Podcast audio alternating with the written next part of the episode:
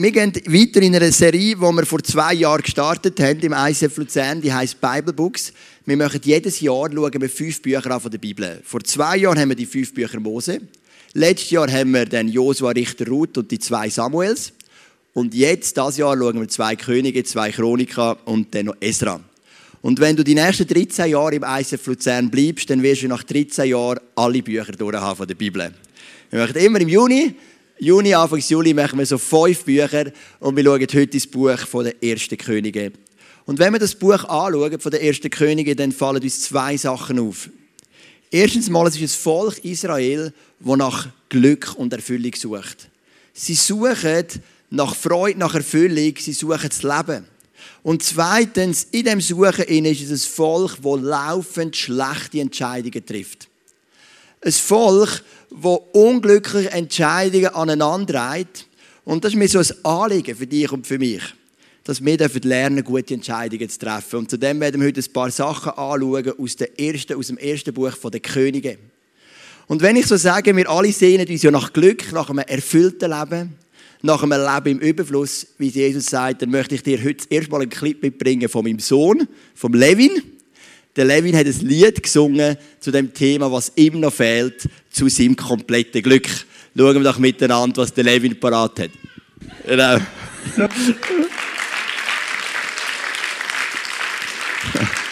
Danke. Äh, ich hoffe, du hast verstanden. Ähm, also es geht darum, alles, was es braucht zum Glück, sind außer drei Sachen im Feld. Der Goalie von Portugal und das Wappen von Türkei, die halbe deutsche Mannschaft. Nur die drei, oder? Bezieht aufs Panini. Natürlich ist ein Song von Andrew Bond ist covered und bezieht sich auf die EM vor zwei Jahren. Weil alle clever haben gemerkt, Türkei ist ja nicht dabei das Jahr. Dann hast du gemerkt, das geht jetzt nicht auf bei der WM. Genau. Ja, was fehlt?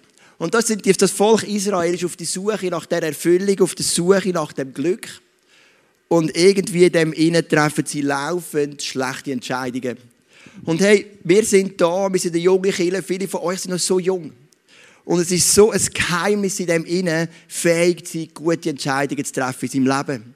Wir haben heute Morgen gebetet, wie immer, mit den Mitarbeitern, wir beten für die Celebration, haben drei Grüppli gemacht und da war eine Frau, so um die 50 und ich so knapp 40 und ein junger Mann, 20.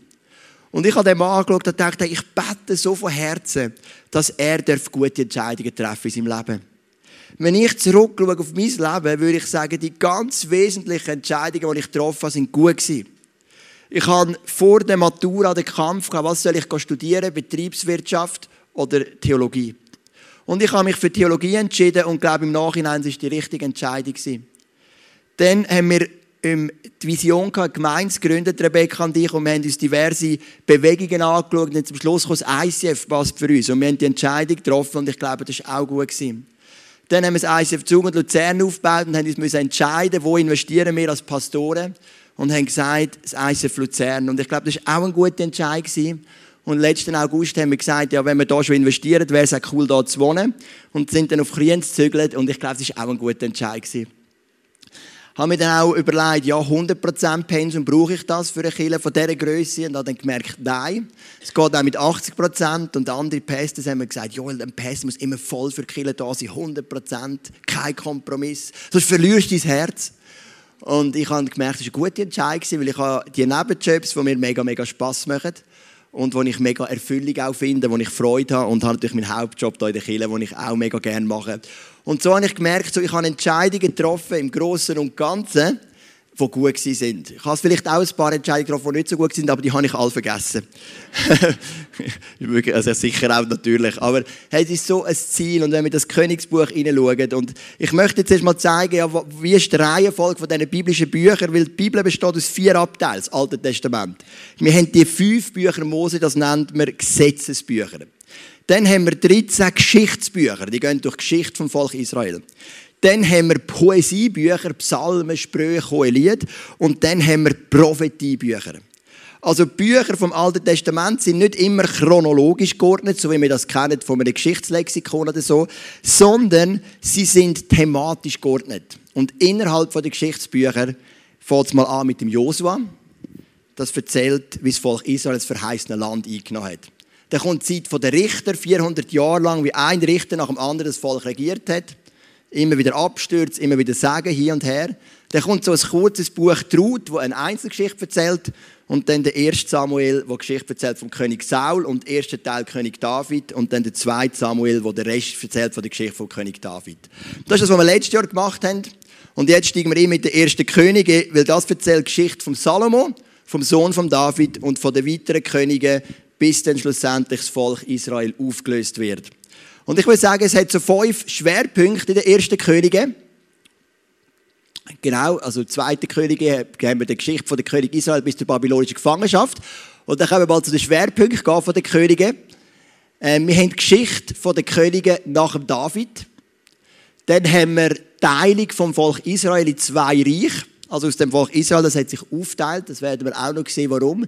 Bewertungen zu jedem einzelnen König, also jeder König kommt sein Arbeitszeugnis über mit einer Bewertung.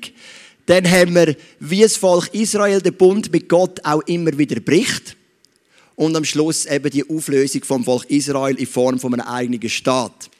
Am Schluss ist ja das eine Teil ist verschleppt worden von den Assyrern und das andere von den Babyloniern und das Reich hat sich komplett aufgelöst. Ist dann später nochmals kurz zurückgekommen als eigenes Land und dann 70 nach Christus von den Römern definitiv zerstört. Und dann hat Israel kein Land mehr gehabt bis zu der Staatengründung 1949 in Tel Aviv wo ja das Volk Israel wieder einen Staat bekommen hat. Also wir leben in dieser Zeit, wo wir Israel wieder kennen als Staat, aber fast 2000 Jahre lang hat Israel keinen Staat mehr gehabt. Und am Ende von diesen zwei Königsbüchern hat sich der Staat aufgelöst. Und das hat zu tun mit der Folge von ganz, ganz schlechten Entscheidungen. Jetzt, heute sind wir am ersten König.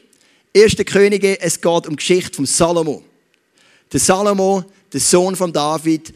Dann geht es um die Geschichte wenn er ähm, seinen Tempel baut, also nicht seinen Tempel, den Tempel von Gott baut und Einweihung vom Tempel, dann kommen die Regentschaften von mehreren anderen Königen, die teilweise sehr kurz erwähnt werden.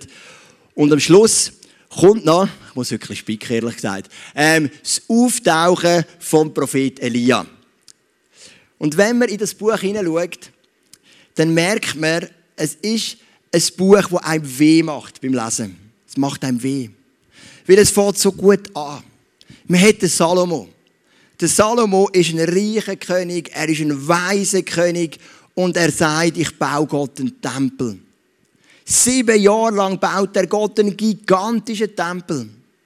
Und was denn so weit ist, dass der Tempel eingeweiht wird, sagt uns die Bibel jetzt nicht in den Königen, sondern im Chronikbuch, wo wir dann auch noch anschauen werden, wo die Geschichte von Israel mehr unter dem Blick vom Tempel anschaut, wie die Herrlichkeit von Gott gekommen ist in einem ganz gigantischen Maß. Also die Israeliten sind zusammengekommen, der Salomo hat das Gebet gesprochen, sie haben ihm geopfert, sie haben Gott eingeladen und dann ist die Herrlichkeit von Gott gekommen.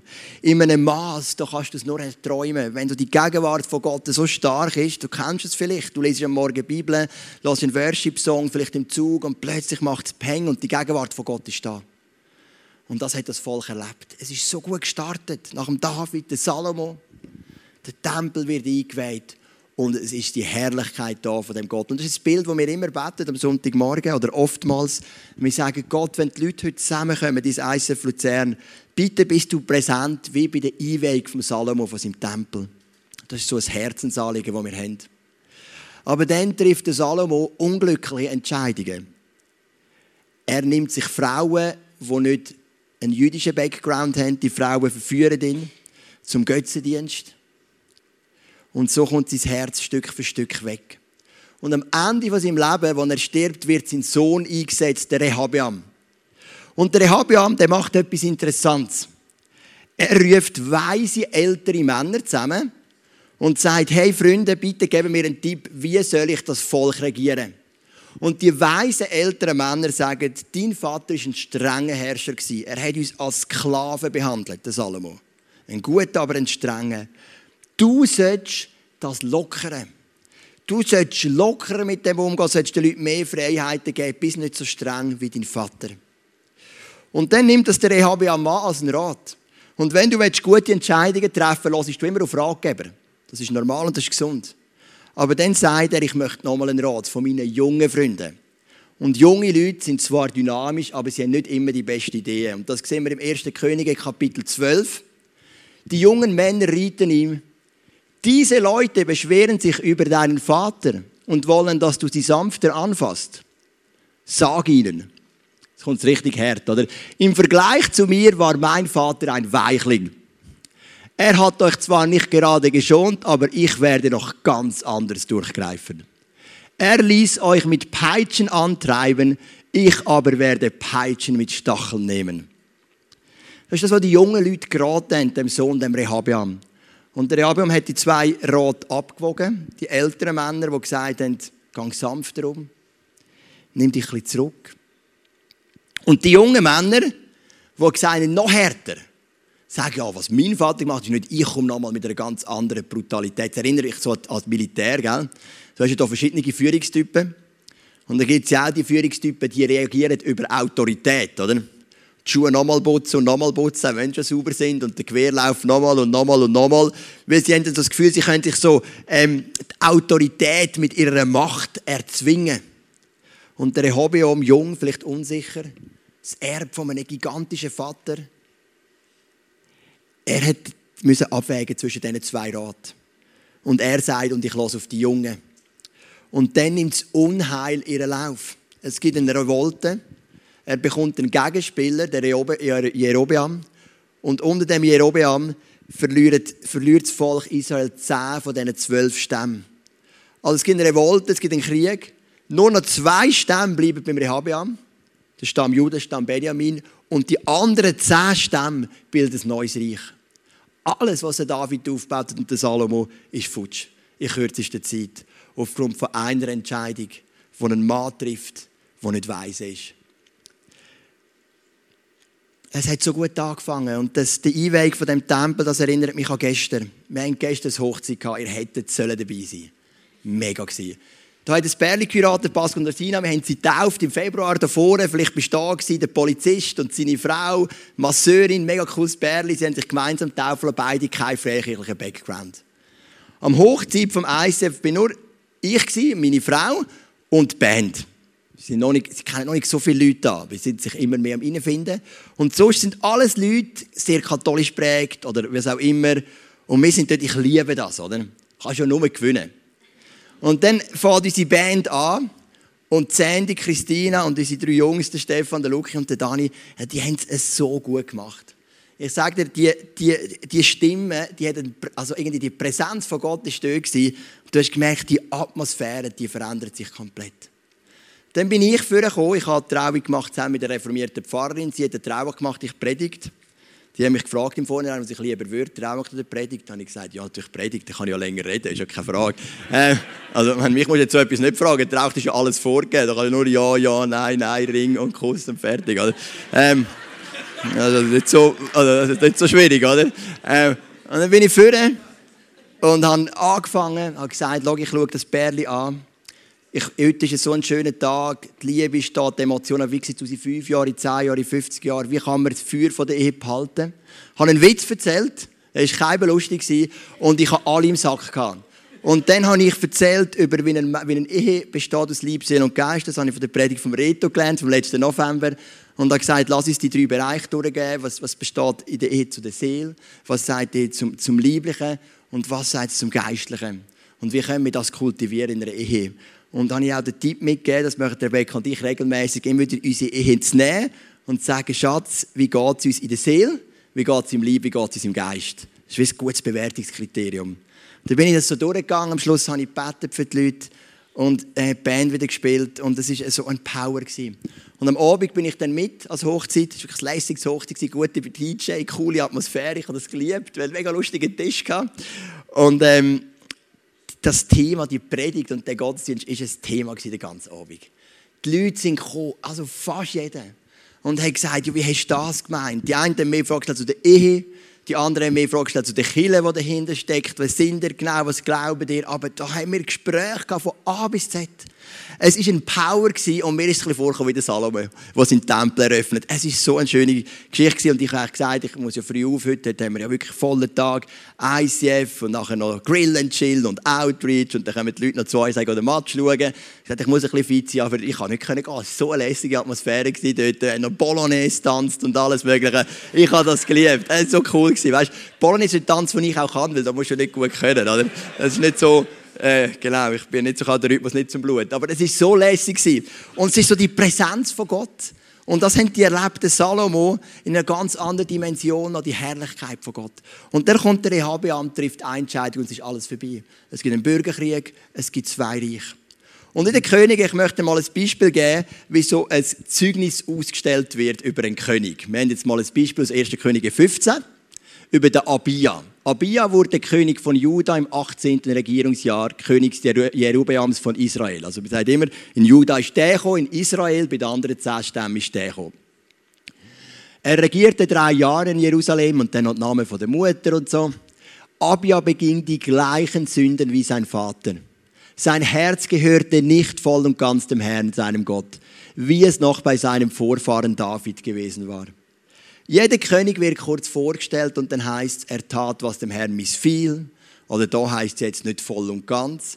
Und das eine Reich Israel mit diesen zehn Stämmen hat seit der Trennung vom Rehabeam nicht ein einziger König, was im Zeugnis heißt, er hat Gott mit dem ungeteilten Herz dient, kein einziger mehr. Bei Juda hat es immer ein bisschen gewechselt, gut, schlecht, ist noch erstaunlich, der Vater super, der Sohn eine Katastrophe, dann oft der Sohn wieder gut und so weiter. Er hat ein paar hervorragende Beispiele gehabt, in Josia, in Hiskia, werden wir dann auch noch sehen.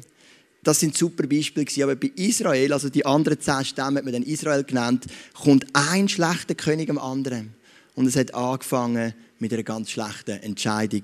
Mir ist es ein bisschen vorgekommen, so wie mit dem Schulzeugnis. Ich habe da mein Maturazeugnis angeschaut, oder mitgenommen wieder einmal. Das ist jetzt schon volle ähm, 19 Jahre her.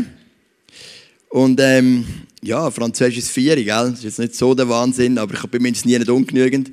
Englisch 4,5, das sind meine schlechtesten Noten. Zeichnen 4,5, das ist ein Wunder. Ähm, das, das, ist nicht, ähm, das ist nicht okay, wenn ich zeichne 4,5 habe. Ähm, das bin ich überbewertet. Geschichte ein 5,5 ist klar. Deutsch habe ich kein 6. Ähm, Physik ein 5,5 und bei allen anderen Fächern ein 5. Genau, das ist so mein Zeugnis. Das ist meine Bewertung, meine Leistung. Und so ist das bewährt worden bei den Königen und es ist zum Davonlaufen. Und in dem Innen entwickelt Gott etwas. Gott sagt, hey, ich muss das Volk zurückführen auf den richtigen Weg.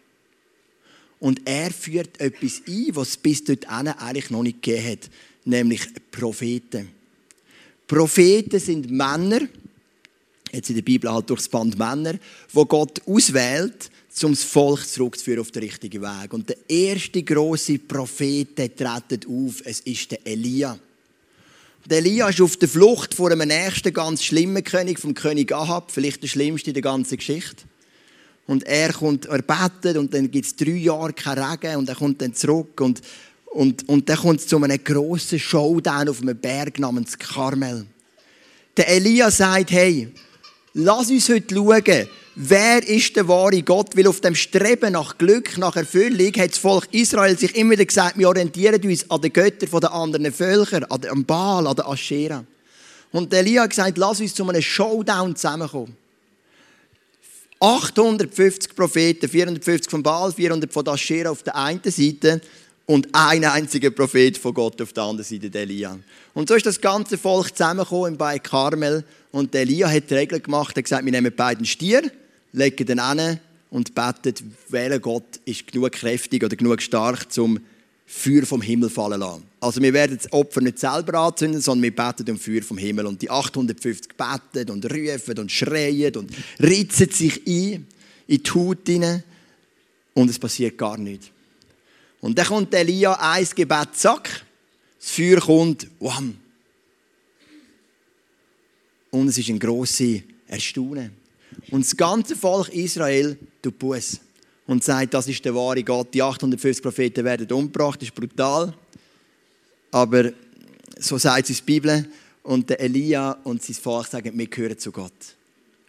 Das Commitment, die Entscheidung hat überhaupt nicht angehalten. Der Ahab und die Säbel, seine Frau, nehmen wieder Einfluss und nach wenigen Wochen oder Monaten ist die ganze Entscheidung für nichts. Es erinnert mich auch an Menschen, die manchmal bei uns in die Church kommen, eine Entscheidung treffen für Jesus und dann kommt ein kleiner Sturm, ein kleiner Gegenwind und dann ist wieder nichts. Das macht so weh. Das hat nicht angehalten. Und das Volk ist wieder zurückgegangen in all die Sünden von ihren Vorvätern. Eine Entscheidung zwar richtig, aber nur ganz kurz. Wir können durch das Buch der ersten Könige durchgehen und können so viel anschauen dem Thema Entscheidungen. Aber ich möchte mit dir heute nur noch eine einzige anschauen. Ich möchte heute nicht die Klassiker anschauen, eben die Einweihung vom Tempel, vom Salomo oder auch sein Gebet um Weisheit, auch nicht der Showdown auf dem Berg Karmel, das haben wir jetzt kurz durchgeschaut. Sondern ich möchte mit dir die letzte Geschichte anschauen von ersten Könige. Ähm, eigentlich eine ganz unbekannte Geschichte, aber sie sagt uns so viel über das Treffen von guten Entscheidungen. Es geht um den König Ahab einer der erfolgreichsten Könige der Geschichte von Israel, hat so viel Land erobert wie nur noch zwei andere außer ihm. Ganz erfolgreicher Kriegsherr, aber ganz ein schlechter König. Ganz viel Götter reingeholt und so weiter. Und sein Gegenüber von Juda, die sich versöhnt haben und zusammen in den Krieg gezogen sind. Und wir möchten einsteigen mit dem ersten Vers, das 1. Könige 22. Da ließ König Ahab von Israel seine Propheten zu sich rufen. Also der Ahab will einen Krieg und obwohl er ein böser König ist, ein schlechter König, wie die Bibel sagt, ähm, sagt er, komm, wir rufen Propheten zusammen. Es waren 400 und fragte sie, soll ich Ramoth in Gilead angreifen oder nicht? Geh nur, ermutigten sie. Der Herr wird dir zum Sieg über diese Stadt verhelfen. Oder das liebst du natürlich. Liebe ich als Pastor auch. Ich habe eine Idee, was wir machen könnten. Und dann kommen ein paar prophetisch begabt und sagen, yes, ich habe genau das Gleiche empfangen. Da denkst yes, cool, oder? Und da fragt seine 400 Propheten und die sagen, mach das, Gott ist auf deiner Seite. Aber der hat das Gegenüber. Und ein gottesfürchtiger König von Juda. Und dann lesen wir im nächsten Vers. Aber Josaphat, das ist der König von Juda, vom anderen Reich, gab sich noch nicht zufrieden. Gibt es hier in Israel keinen echten Propheten? Ich habe nicht so gefreut, gefreut, wenn er das gesagt hat, der für uns den Herrn befragen könnte. Wollte er wissen. Ahab antwortete, doch, es gibt noch einen, durch den man den Herrn befragen kann. Aber ich hasse ihn. Denn er kündigt mir immer nur Unglück an, nie etwas Gutes. Es ist Micha, der Sohn von Jimla. Joschafat entgegnete, so solltest du als König nicht sprechen. Der Joschafat ist ein gottesfürchtiger König und er spürt etwas. Er spürt bei diesen 400 Menschen einen Spirit dahinter, der nicht gesund ist. Er spürt das. Er spürt, das sind Propheten, die nur nach dem Maul von Gott reden. Aber Propheten haben auch die Aufgabe vom Warnen. Und wie oft habe ich es erlebt in meiner Geschichte als Pastor, dass ich Leuten einen Rat gegeben habe und sie haben gesagt, Joel, danke für deinen Rat, aber in meiner Small Group, meine Freunde, meine Kollegen, die haben das geprüft und die stehen alle hinter mir, sie haben das Ja bekommen. Und dann passiert Entscheidungen. Ich hoffe dann immer, dass ich falsch liege, aber ich liege dann doch manchmal halt auch richtig die sehr unweise getroffen werden, weil die Ratgeber sagen, oh ja, ich habe Gott befragt. Und das ist eine Form von Unmündigkeit, den Leuten einfach nach dem Maul zu reden. Und der Joschafat spürt das. Und dann gehen wir weiter. In dieser Geschichte, einer von ihnen, das ist einer den Propheten, Zedekia, der Sohn von Kenana, hatte sich eiserne Hörner gemacht. Der hat noch einen Show-Effekt eingebaut. Und rief, Höre, was der Herr dir sagen lässt. Wie ein Stier mit eisernen Hörnern wirst du die Syrer niederstoßen und nicht eher ruhen, bis du sie in Grund und Boden gestampft hast. Aber er dachte, yes, preach it, brother. Die anderen Propheten redeten ähnlich. Geh nur nach Ramoth in Gidead. Der Herr wird die Stadt in deine Gewalt geben und du kommst und dann kommst du als Sieger zurück. Alle reden dem Ahab nach dem Mund und der Zedekia setzt eins oben drauf und macht sich noch zwei Stirne, Stierenhörner. Und jetzt gehen wir weiter. Jetzt kommt der Micha ins Spiel. Jetzt musst du hören. Der Hofbeamte, Micha holen musste vor den unterwegs auf. Geht ihm noch der Hofbeamte, sagt ihm noch, einen kleinen Tipp. Alle Propheten haben dem König nur Gutes angekündigt. Du weißt also, was du zu tun hast. Sag auch du dem König den Sieg voraus. Das ist immer gut, oder? Also, das ist unabhängige Prophetie, wenn dir dein Leiter schon sagt, was du zu sagen hast. Und sagst, hey, also ich weiss jetzt, wodurch wir gehen im für die erste Zeit, komm jetzt du bitte auch noch für und das noch bestätigen, oder? Ähm, weil, weil ich weiß es ja schon. Aber da ist der eine Mann. Der eine Mann ist nicht bestechlich. Und das ist der Micha. Er ist ein Prophet nach dem Herz von Gott der fähig ist, gute Entscheidungen zu treffen und richtig zu hören, weil er sein Herz am rechten Fleck hat, demütig hingegeben und mutig. Und dann heißt es im nächsten Vers, da antwortete Micha, ich sah das Herr der Israeliten über alle Berge verstreut wie Schafe, die keinen Hirten mehr haben. Der Herr sprach zu mir, Diese Soldaten haben keinen Herrn mehr, der sie führt. Sie können getrost nach Hause zurückkehren. Siehst du, wandte der König von Israel sich nun an Josaphat. Ich habe es doch gleich gesagt, dass er immer nur Unglück prophezeit und nie etwas Gutes. Der Micha steht an. Und jetzt kommt das Verwunderliche. Es ist eigentlich nicht der Ahab. Weil vom Ahab ist ja nichts anderes zu erwarten, wenn man seine Geschichte liest in der Bibel. So ein hundsmiserabler, ähm, katastrophaler Herrscher. Das Problem liegt jetzt beim Joschafat, beim gottesfürchtigen Herrscher. Weil er knickt jetzt ein. Und dann lesen wir im nächsten Vers. Da befahl König Ahab dem Hofbeamten, bring Micha zu Ammon, dem Stadtobersten, der zu meinem Sohn und zu meinem Sohn Joasch, melde ihnen, Befehl, dem, Befehl des Königs, steck diesen Mann ins Gefängnis. Die, die die Wahrheit reden, das ist aber nicht gern. Und gebt ihm eine gekürzte Ration Brot und Wasser. Dort soll er bleiben, bis ich König Ahab unversehrt als Sieger aus dem Feldzug zurückkomme. Sie gehen und der Josaphat geht mit. Der gottesfürchtige König von Juda geht mit. Und das ist die Katastrophe dieser Geschichte. Vom Ahab hat man es nicht anders erwartet, aber der Josaphat knickt ein. Er hat das Herz, er hat es gespürt, da stimmt etwas nicht bei diesen 400. Er hat dem Ahab gesagt, so sollst du nicht reden. Er hat dem Ahab gesagt, gibt es keinen wahren Prophet. Er hat das alles gespürt. Aber am Schluss knickt er ein und er geht. Und es gibt eine schreckliche Niederlage. Und der Ahab, genau, der, der Ahab stirbt dann in dieser Schlacht. Genauso wie es der Micha gesagt hat. Weise Entscheidungen triffst du, wenn du ganz sensibel aufs Hören vom Heiligen Geist bist. Wenn du ganz tief in deinem Herzen hörst, was sagt er mir? Du triffst, wenn du die richtigen Ratgeber hast. Und du triffst, wenn du Freunde hast, die dir auch mutig sind, zu sagen, hey, das sehe ich jetzt nicht über dein Leben. Es ist so einfach, wenn einer kommt und sagt, hey Joel, ich erlebe das viel, das tut mich anfragen als Referenz für den Pastors-Dings, irgendwie Pastor-Ausbildung. Und es gibt wenig Leute, aber es gibt ein paar, die sagen, nein, mach das bitte nicht, ich habe nicht ein gutes Gefühl. Und dann, aber die Leute hören nie. Ich habe noch nie erlebt, dass einer gegangen ist, er findet immer drei andere, die sagen, go for it. Aber bei jedem Einzelnen, der Alan, mein guter Freund, kann es bestätigen, wo ich gesagt habe, nein, hat es nicht funktioniert. Und ich will mit dem nicht sagen, dass ich da der Siebensieg bin. Aber mit dem geht es, ich habe ein Gefühl, weil ich weiß, was es braucht an Anforderungen, ich weiß, was man etwas mitbringen sollte, ich kenne meine Schwächen und Stärken, ich kann das vergleichen mit den Leuten. Und es ist so einfach zu sagen, oh, ich sehe dich predigen vor Nationen. Das kann jeder und dann finde ich jeden cool. Aber der Micha ist ein Mann, der steht. Und er kann die Entscheidungen treffen, wo der Joschafat nicht fähig ist dazu. Weil im entscheidenden Moment knickt der Joschafat ein. Und das ist manchmal noch tricky.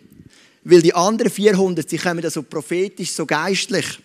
Sie sagen ja, ich habe Stier, oder dieser macht die, Stier, die, die Stierhörner und sagt, hey, ich habe gesehen, wie du den Stier besiegst und so weiter. Aber weißt du, was mir aufgefallen? Wenn ich eine Banane kaufe, ist bis jetzt auch immer eine Banane drin gewesen. Also ich meine, ich kann das ja nicht beweisen, wenn ich die Schalen auftue, ob auch Banane drin ist. Es könnte auch Schokocreme drin sein. Oder Erbsli. Brokkoli. Ich kann das schon, ich kann es ja nicht beweisen. Ich meine, ich sehe nur die Schalen. Aber bis jetzt war immer eine Banane drin. Aber manchmal ist es so verführerisch. Und wir sehen so eine Bananenschale und denken, es ist auch eine Banane drin. Und von außen sieht alles so gut aus, aber drinnen ist etwas ganz anderes. Und das braucht die Sensibilität. Und darum braucht es so viel Weisheit, gute Entscheidungen zu treffen. Hey, da gibt es Stories von Menschen, von Pastors, die predigen vor Tausenden von Leuten riesige Kirchen haben und plötzlich merkst sie haben Millionen von Franken hinterzogen sitzen heute im Knast. Und die Leute sind denen gefolgt und haben gedacht, du bist unser Vorbild. Sie haben gedacht, ja, von außen sieht es aus wie eine Bananenschale, es ist auch eine Banane drin. Aber es war überhaupt keine Banane drin. Und das braucht die Sensibilität vom Heiligen Geist. Wir haben über den Ahab noch geredet. Und der Ahab hat ja das Problem gehabt, nämlich seine Frau. Deine Frau kann immer sagen, sie hat ein Problem. Das hat auch etwas mit deiner Entscheidung zu tun, mit ihrer und so weiter. Und für den Mann ist ja genau das Gleiche. Die Frau hat Isabel geheißen. Und sie ist ein Musterbeispiel für Verführung. Und in der Offenbarung Kapitel 2 wird die Säbel nochmal aufgenommen, im letzten Buch der Bibel. Und Gott sagt zu einer Gemeinde, doch einen Vorwurf muss ich dir machen. Du lässt diese Isabel, die behauptet, eine Prophetin zu sein, ungehindert gewähren. Und dabei verführt sie mit ihrer Lehre meine Diener zur sexuellen Zügellosigkeit und zum Essen von Opferfleisch, das den Götzen geweiht wurde. Also da war eine Church. Und die haben es gut gehabt miteinander. Grill und Chill jeden Sonntag, alles cool, coole Camps, alles. Aber sie haben jemanden gewähren lassen, der ungesund war, der die Leute verführt hat mit dem Spirit von dieser Isabel. Und darum braucht es viel Weisheit, gesunde Entscheidungen zu treffen. Lass auf deine Innere, auf, auf den Heiligen Geist. Geh in den Infight. Lass auf weise Ratgeber und such die Freunde, die dir auch getrauen zu sagen, wenn sie Limiten sehen in deinem Leben. Und ich glaube, dann wirst du fähig sein, ganz gute Entscheidungen zu treffen für dein Leben. Komm, stehen doch noch miteinander auf. Vater im Himmel, es ist ein Wunsch von mir, dass ich gute Entscheidungen treffen in meinem Leben. Ich habe jetzt doch schon einen beträchtlichen Teil hinter mir, aber es steht auch noch ein beträchtlicher Teil vor mir. Und ich habe Kinder, die noch ganz viele Entscheidungen werden treffen Ich darf Kirche leiten, wo man ganz viele Entscheidungen treffen muss. Und ähm, ich darf mit meiner wunderbaren Frau verraten sein, wo wir ganz viele Entscheidungen treffen müssen. Und es ist so ein Wunsch für mich, dass du mir helfst, gute Entscheidungen zu treffen. Nicht so wie der Joschafat, eigentlich ein gottesfürchtiger Mann. Aber am Schluss ist er einfach eingebrochen. Er hat ja noch gesagt, holt mir einen echten Prophet, aber am Schluss hat er gleich nicht gerostet und ist gleich in den Krieg gezogen. Bitte dich, dass wir gute Entscheidungen treffen. Und heute gibt es ganz sicher Leute hier, die gerade vor so Entscheidungen stehen. Vielleicht beruflich, vielleicht Beziehung, familiär, finanziell. Bitte dich, dass du ihnen, vielleicht gerade jetzt in den nächsten zwei Songs, so ganz tief in ihr Herz die Gewissheit hineinlegst, ob es eine gute Entscheidung ist oder nicht. Gib ihnen auch die richtigen Ratgeber. Aber hilf uns auch von dieser Verführung von Menschen, die einfach nur immer das Gute sagen, nur immer das, was wir hören wollen und uns damit oftmals auf eine falsche Fährte locken. Hilf uns doch, ein Church zu sein, wo mit Menschen vorwärts geht, wo das, das tiefe geistliche Unterscheidungsvermögen haben, wo ganz tief auf die Stimme vom Geist hören, die das Wort, deine Bibel gut kennen und die sich umgehen lässt von guten Ratgebern. Lass uns auch Michas sein manchmal. Michas, was aufstehen gegen die anderen 400 und sagt, hey, es tut mir mega weh, aber ich muss aufstehen für etwas, weil ich spüre, du bist da nicht auf einem guten Weg. Wir möchten einander ermutigen, wir möchten einander auch ermahnen, wir möchten uns einander auch warnen, weil auch das ist das Werk von einem Prophet. Danke, Jesus, unsere Entscheidungen segnest, dass sie unter deinem Schutz sein dürfen und dass so die ganz wesentlichen Weichen, die wir stellen in unserem Leben, dürfen gut kommen. Und dass es das erste Buch der Könige und eigentlich das zweite Buch uns Warnung sein weil es eine unglaubliche Verkettung ist von einer schlechten Entscheidung an die andere, obwohl es doch noch so gut angefangen hätte mit dieser wahnsinnig grandiosen Einweihung vom Tempel. Danke, dass du ein grosser Gott bist. Danke, dass wir uns einfach noch Zeit nehmen, um dich von ganzem Herzen anzubeten. Und danke, dass du nicht nur ein entfernter Gott bist, sondern durch den Geist in unserem Herzen bist und uns hilfst, Entscheidungen zu treffen, die wichtig sind. Amen.